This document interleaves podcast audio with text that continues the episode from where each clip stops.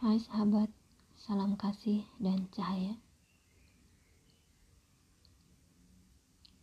Aku mau cerita tentang seseorang yang istimewa buatku.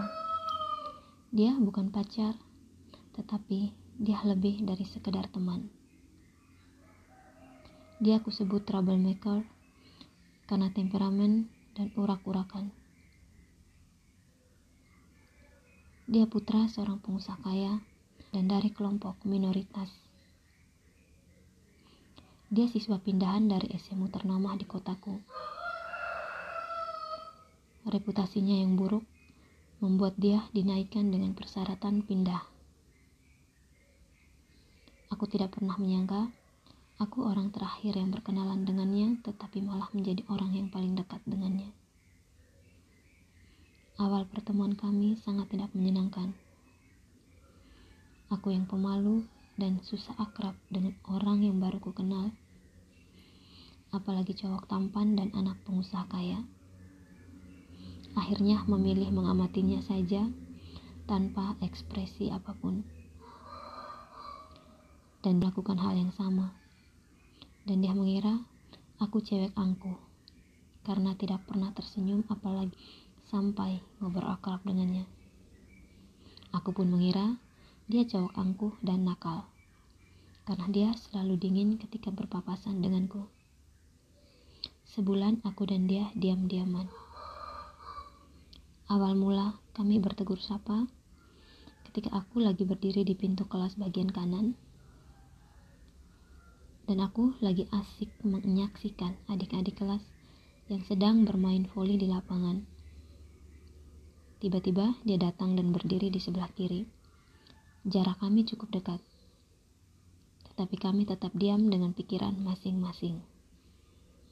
Sampai akhirnya dia tiba-tiba curhat kalau dia sudah tidak berniat melanjutkan sekolah, karena seseorang yang membuat dia semangat sekolah sudah tidak ada.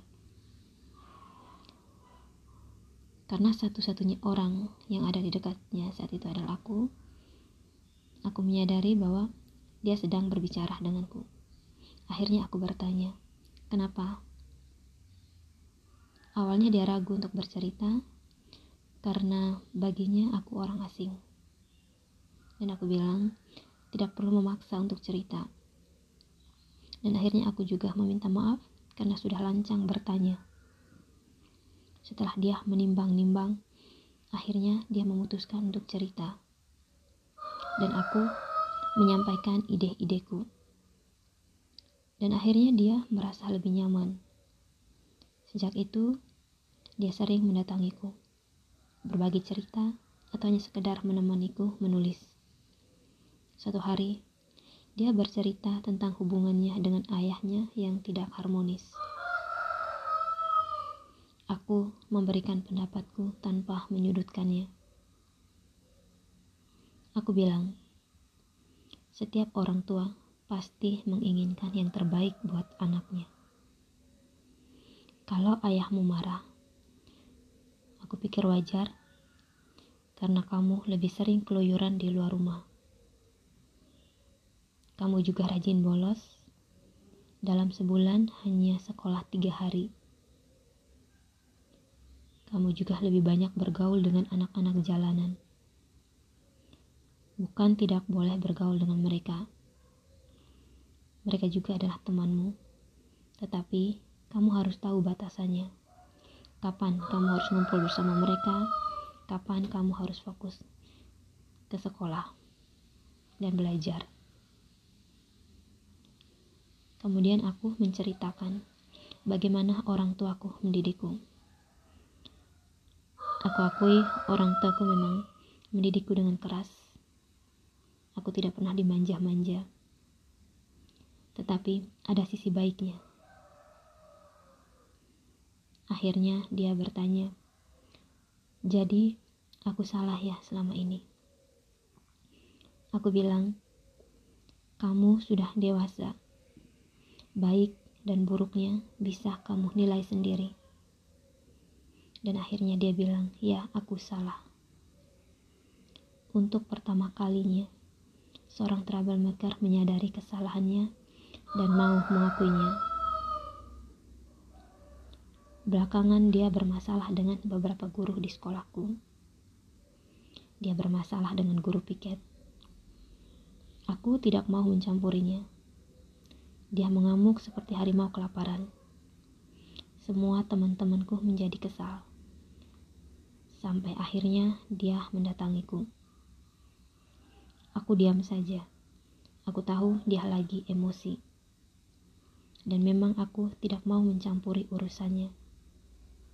Maka itu, aku tetap sibuk membaca novel. Dia memanggilku. "Woi," aku menoleh dan bertanya, "Kenapa?" "Ngomonglah, kenapa diam saja?" Karena aku merasa tidak ada yang harus kubahas, jadi aku kembali membaca. Dia memanggilku lagi. Aku masih dengan sikap yang sama. Sampai akhirnya dia kesal bukan main. Dia merasa diabaikan. Ujung-ujungnya dia berteriak dengan suara yang lebih keras. "Woi," aku bertanya lagi, "Kenapa?" "Ngomong, kek." Begini ya, kalau lagi asik baca. Sudah tidak peduli dengan orang lain. Akhirnya dia merampas novelku, sehingga terjadi aksi tarik-menarik dan aku kalah. Dia membolak-balik isi novel dengan kesal. Kemudian dia curhat masalahnya dengan guru piket. Disitulah baru aku mau menyampaikan ide-ideku. Aku bilang, "Guru itu tidak salah." Waktu aku bilang begitu dia marah.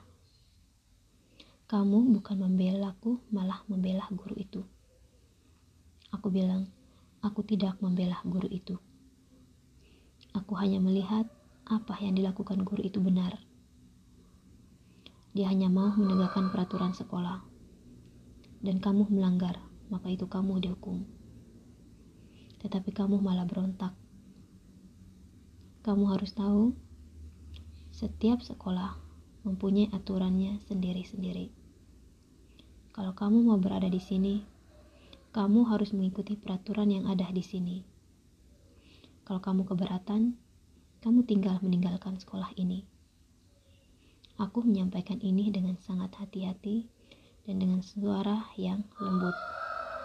Dia bilang, "Aku tidak mau meninggalkan sekolah ini.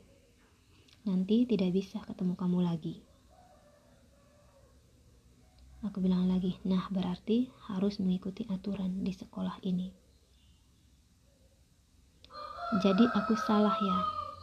Dia bertanya lagi. Lagi-lagi aku bilang, "Kamu sudah dewasa. Baik dan buruknya bisa kamu nilai sendiri." Dia bilang, "Iya, aku tahu aku salah." Sekalinya dia bermasalah dengan wakil kepala sekolah. Dia terlibat pertengkaran mulut. Wakil kepala sekolah sampai jengkel minta ampun. Bahkan sampai bilang kalau orang tuanya tidak tahu mendidiknya. Aku akui saat itu dia sangat tidak sopan. Ketika dia curhat lagi, lagi-lagi aku menyampaikan ideku di saat itu. Aku tahu dia salah, tetapi aku mengatur kalimat sedemikian rupa supaya dia tidak merasa disudutkan, walaupun sebenarnya dia salah. Akhirnya dia menyadari kesalahannya dan berniat untuk minta maaf. Tetapi dia merasa takut, sampai akhirnya aku menyindirnya. "Oh, kamu ngakunya preman, tetapi ternyata kamu pengecut juga ya." Ketika aku bertemu wakil kepala sekolah, giliran wakil kepala sekolah yang curhat. Akhirnya aku menjelaskan kepada wakil kepala sekolah kalau sebenarnya dia anak yang baik. Hanya saja kurang mendapat perhatian dari orang tuanya. Soal uang, dia bisa mendapatkannya dengan mudah.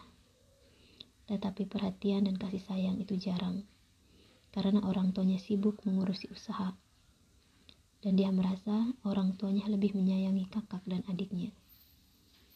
Dan ujung-ujungnya dia mencari kebahagiaan di luar rumah dan bergaul dengan anak-anak jalanan. Dan tahu sendirilah karakter anak-anak jalanan. Oh, jadi begitu ya. Akhirnya wakil kepala sekolah mengerti dan memakluminya. Dan aku juga bilang kepada wakil kepala sekolah, aslinya dia adalah anak yang baik. Hanya saja dia salah pergaulan, dan kebanyakan orang seringkali lebih melihat dia dari sisi jeleknya. Padahal dia juga punya sisi baik yang tidak semua orang tahu. Dan ketika dia meminta maaf, Bapak wakil kepala sekolah memaafkannya dengan begitu mudahnya. Di saat itu dia sangat berterima kasih kepadaku karena merasa aku sudah banyak merubahnya. Dari dia yang temperamen, suka keluyuran, bolos sekolah, membantah orang tua, tidak tahu sopan santun, tidak mau disalahkan sekalipun dia salah, mau menang sendiri, akhirnya menjadi sosok yang lebih baik. Aku bilang, bukan aku yang merubah kamu, tetapi dirimu sendiri. Aku hanya menyampaikan ide-ideku saja. Kalau kamu tidak mendengar, tentu kamu juga tidak akan berubah. Iya, dia menjawab. Tetapi kamu tetap punya peranan penting. Kamu seperti malaikat kecil yang dikirim Tuhan untukku. Kalau aku tidak bertemu kamu, aku yakin aku masih aku yang kemarin. Ya, dia berubah setelah dia banyak menghabiskan waktunya bersamaku. Orang tuanya senang sekaligus penasaran karena dia tiba-tiba berubah. Teman-temannya yang preman pun penasaran melihat dia berubah. Saking akrabnya kami sampai disangka pacaran. Dan aku sudah membantah berkali-kali kalau di antara aku dan dia tidak mempunyai hubungan yang mengarah ke pacaran. Tetapi tidak ada satupun yang percaya. Karena yang mereka lihat, kami selalu bersama. Bahkan teman-teman cowokku sampai kesal karena kesempatan mereka untuk menggandengku jadi hilang. Karena hampir setiap saat si troublemaker selalu ada bersamaku. Dan teman-temanku sungkan untuk mengusirnya. Dari awal, aku sudah mengajarkan hatiku untuk tidak mengharapkan apapun. Aku merasa dunia kami berbeda. Jadi, aku menyayanginya seperti sahabat, tetapi sahabat yang istimewa. Ada yang suka melihat kami, sebagiannya lagi tidak suka. Ada yang berpikir, aku seperti itik buruk rupa yang berdampingan dengan pangeran tampan. Maka itu aku selalu membantah kalau kami dianggap pacaran. Tetapi tidak ada satupun yang percaya.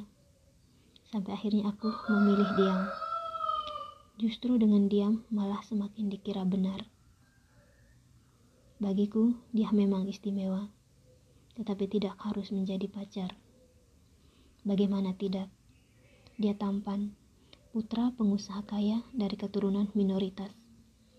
Ke sekolah tiap hari hanya karena ada aku di sekolah. Aku tidak sekolah, dia pun iya juga. Bahkan aku sempat berpikir kalau dia adalah cowok yang aneh karena sering menghabiskan waktunya bersamaku. Dan semua cowok yang menyukaiku pada mundur teratur karena merasa tidak bisa menyayanginya. Kadang aku bersyukur. Dengan begitu, aku aman dari kejaran cowok-cowok lain. Dan aku ingat dia pernah melakukan sesuatu hal yang tidak dia sukai, hanya karena aku yang meminta.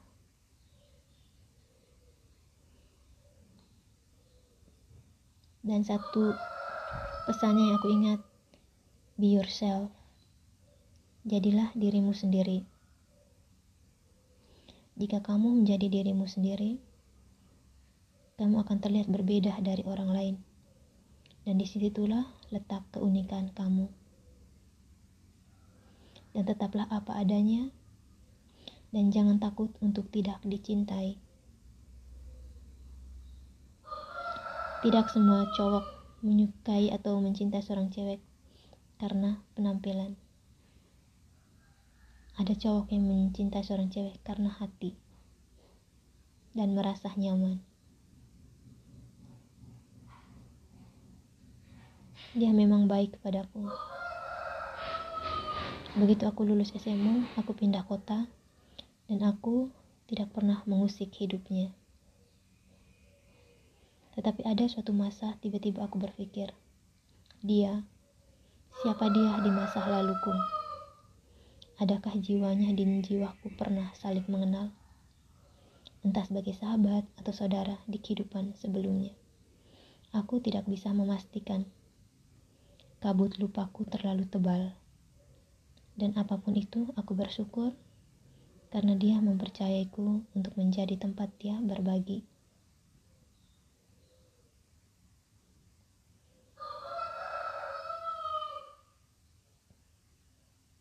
Sahabat,